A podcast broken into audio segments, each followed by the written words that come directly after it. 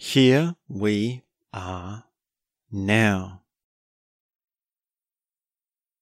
And today, I'd like to talk about the surplus of yoga teachers.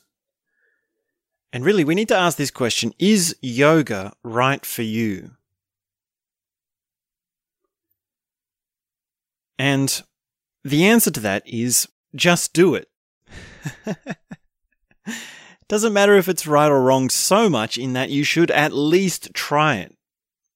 At least practice it for some time. In this world of information, in this world of things that are out there that can change your life, of which there are many very powerful things, we must explore, we must experiment, we must try new things. And really, you do need to just do it, right? It's just like that old saying, just do it. Just try it. And I highly recommend that you try some yoga.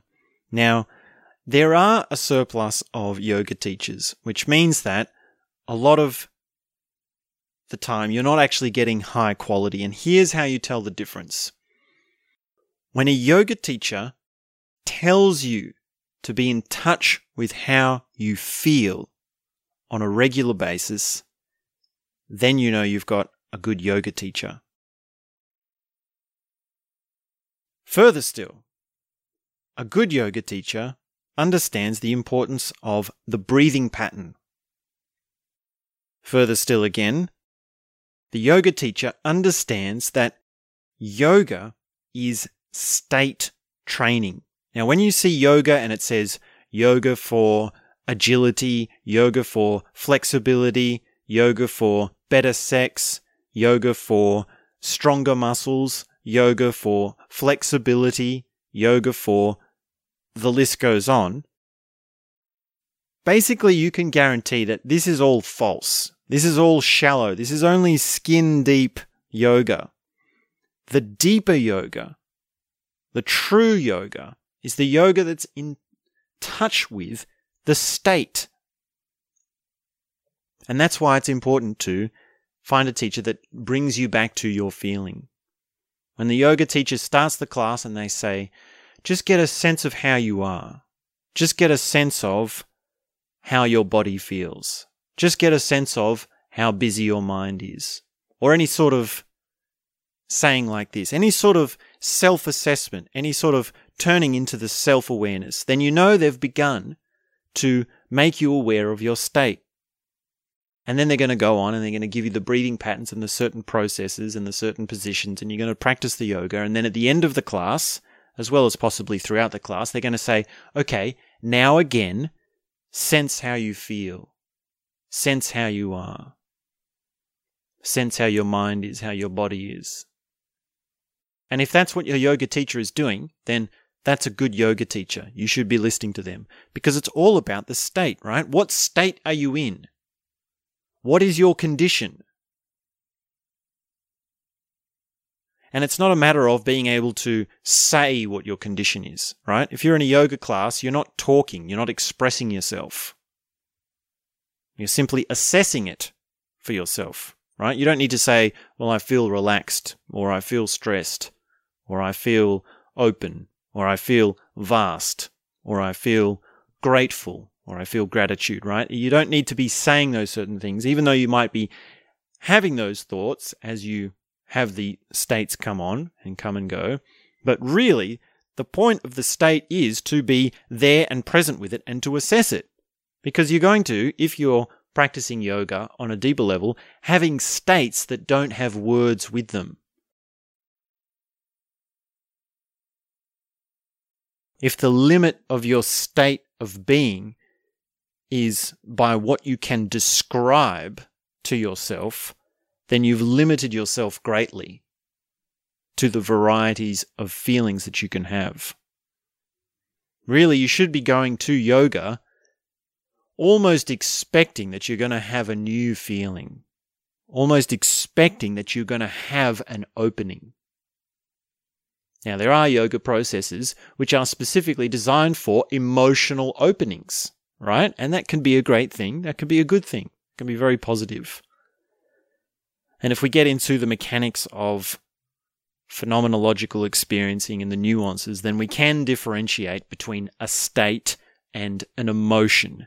And we can say, well, now I need to pick the kind of yoga which is going to be specific for the either emotion or state that I want to work on.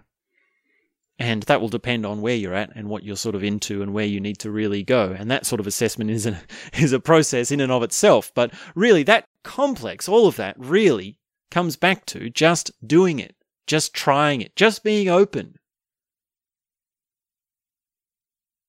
Another side of it is that you don't want to have too much expectation, right? When you come to a teacher, when you come to a teacher of any sort, not just a yoga teacher, then you don't want to be too much like, oh, I'm looking for a certain thing, right?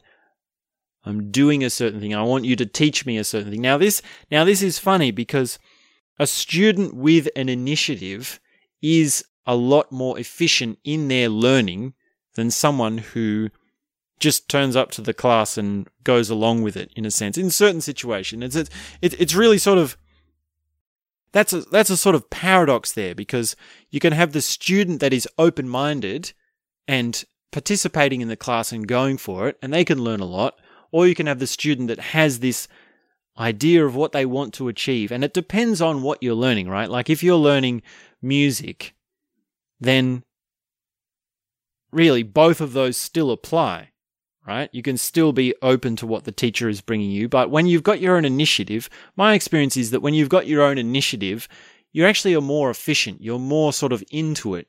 And you can actually find ways to put the teacher on on their edge, right? You can draw the the most out of the teacher, like ask questions. I always ask questions in class. I was always trying to find out certain things. I'm sure it really pissed off my teachers a lot of the a lot of the time. And of course, the other side of it is that you don't always know what it is you want to learn because there's a limit to your ability, right? you could say, how do I have a state that I haven't had before, which I can't describe, right? That's pretty tricky. But at least if you're saying that, if you're having that initiative, then you're putting the teacher off on its way, on their way. Now, another thing I'll add is that yoga needs to be approached also in conjunction with other spiritual practices. And just like weightlifting and doing exercise, you need to work out what's right for you. But also, you need to see, well, like, how does it actually coincide with my weightlifting and my exercising? Right? How much proportion do I need to be putting into that rather than my yoga. And here, here's where the variety comes in because it might be that you find something like Tai Chi and Qigong, which is completely different to yoga, but much more suited to you. It might be, in fact, that yoga is not what you need. It might be that yoga is going to bring you only to a plateau.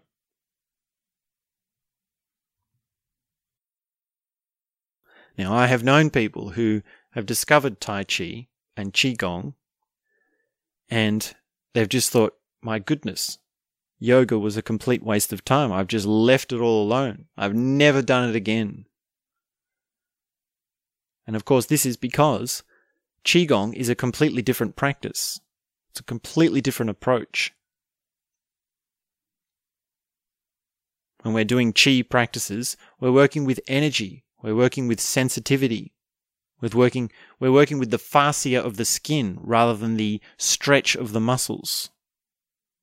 We're working with being centered, being grounded, rather than being balanced. And if you've practiced both of these, if you've practiced yoga and Qigong successfully, then you know that there's a world of difference between them. And of course, fundamentally, we should be experimenting with all of them, right? We should be trying all of them and finding what's right for you. And in fact, if you would like to find out more about Qigong and energy awareness, I have a free online course. So you can actually go enroll in the course and you will actually be able to do some of the exercises that I teach in order to put you in touch with your sensitivity and your energy body awareness. And that's great for grounding and centering. It's great practice. So if you want to find out more about that, then you can go and do that. Now, I don't teach yoga. of course, I do practice yoga when I can, but I would by no means call myself an expert. But I know a good yoga teacher when I see it because I've got that larger picture of how it fits in with your spiritual well being, your spiritual practice. And that is, well, what state are you in? What condition are you in? And that's something I'm experienced with, right? The, the self assessment of how you are, that's something you can practice. That's almost like a meta practice because you practice that in your yoga class, you practice that in your Qigong class, you practice that in your meditation, and really you should also be practicing that when you're lifting weights and you're pumping iron. And you can see that that's sort of another level to all of these sort of external manifestations of the spiritual practices that we do. And it's so easy when you understand this to see the difference between someone who's knows what they're talking about and someone who doesn't. And that's very important in this age because there are so many people who've just done some quick little yoga teaching course and now they're teaching you online and they're not going to be able to get you to that deeper level. And it might be that they're good looking or it might be that they are some sort of celebrity or they have some sort of other thing that's brought them to prominence, which is why they are able to have that sort of following and have that sort of teaching. And yet they haven't got that deeper level. They haven't got that ability to really put you in touch with your state. What state are you in? That really is the thing you need to come back to. You need to reassess because that's your self assessment. That's your self knowledge. That's real time self knowledge. Right? Self knowledge is not, oh, I was thinking about myself and then this thought came in, which was an explanation in my mind about what I am, and now I say that thought. That's not what self knowledge is. That's, that's in a sense a kind of self knowledge. That's sort of a portion of it, right? That's introspection or identity development, right? Or role development, right? That's not self knowledge though. Real self knowledge is this experience and then what is it? This experience and sensing it. And that's as far as it goes. It's not sensing it and then coming up with a brilliant description. It's not sensing it and then being able to describe it to someone else or talk about it in an elaborate way. That's a talking skill rather than a self knowledge skill. Self knowledge is this sense, the sense of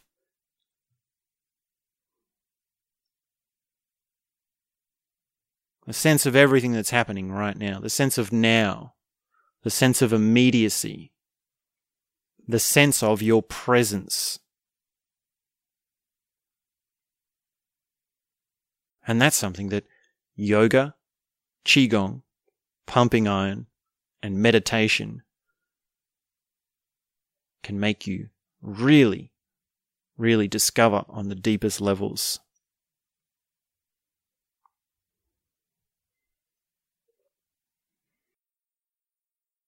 So, those are a few thoughts on yoga and the number of yoga teachers that we have. And if you'd like to find out more about Qigong, you can go ahead and check out my course. It's a free course, so you've got nothing to lose. You can just check it out. Thanks very much. And that's all I have to say for now.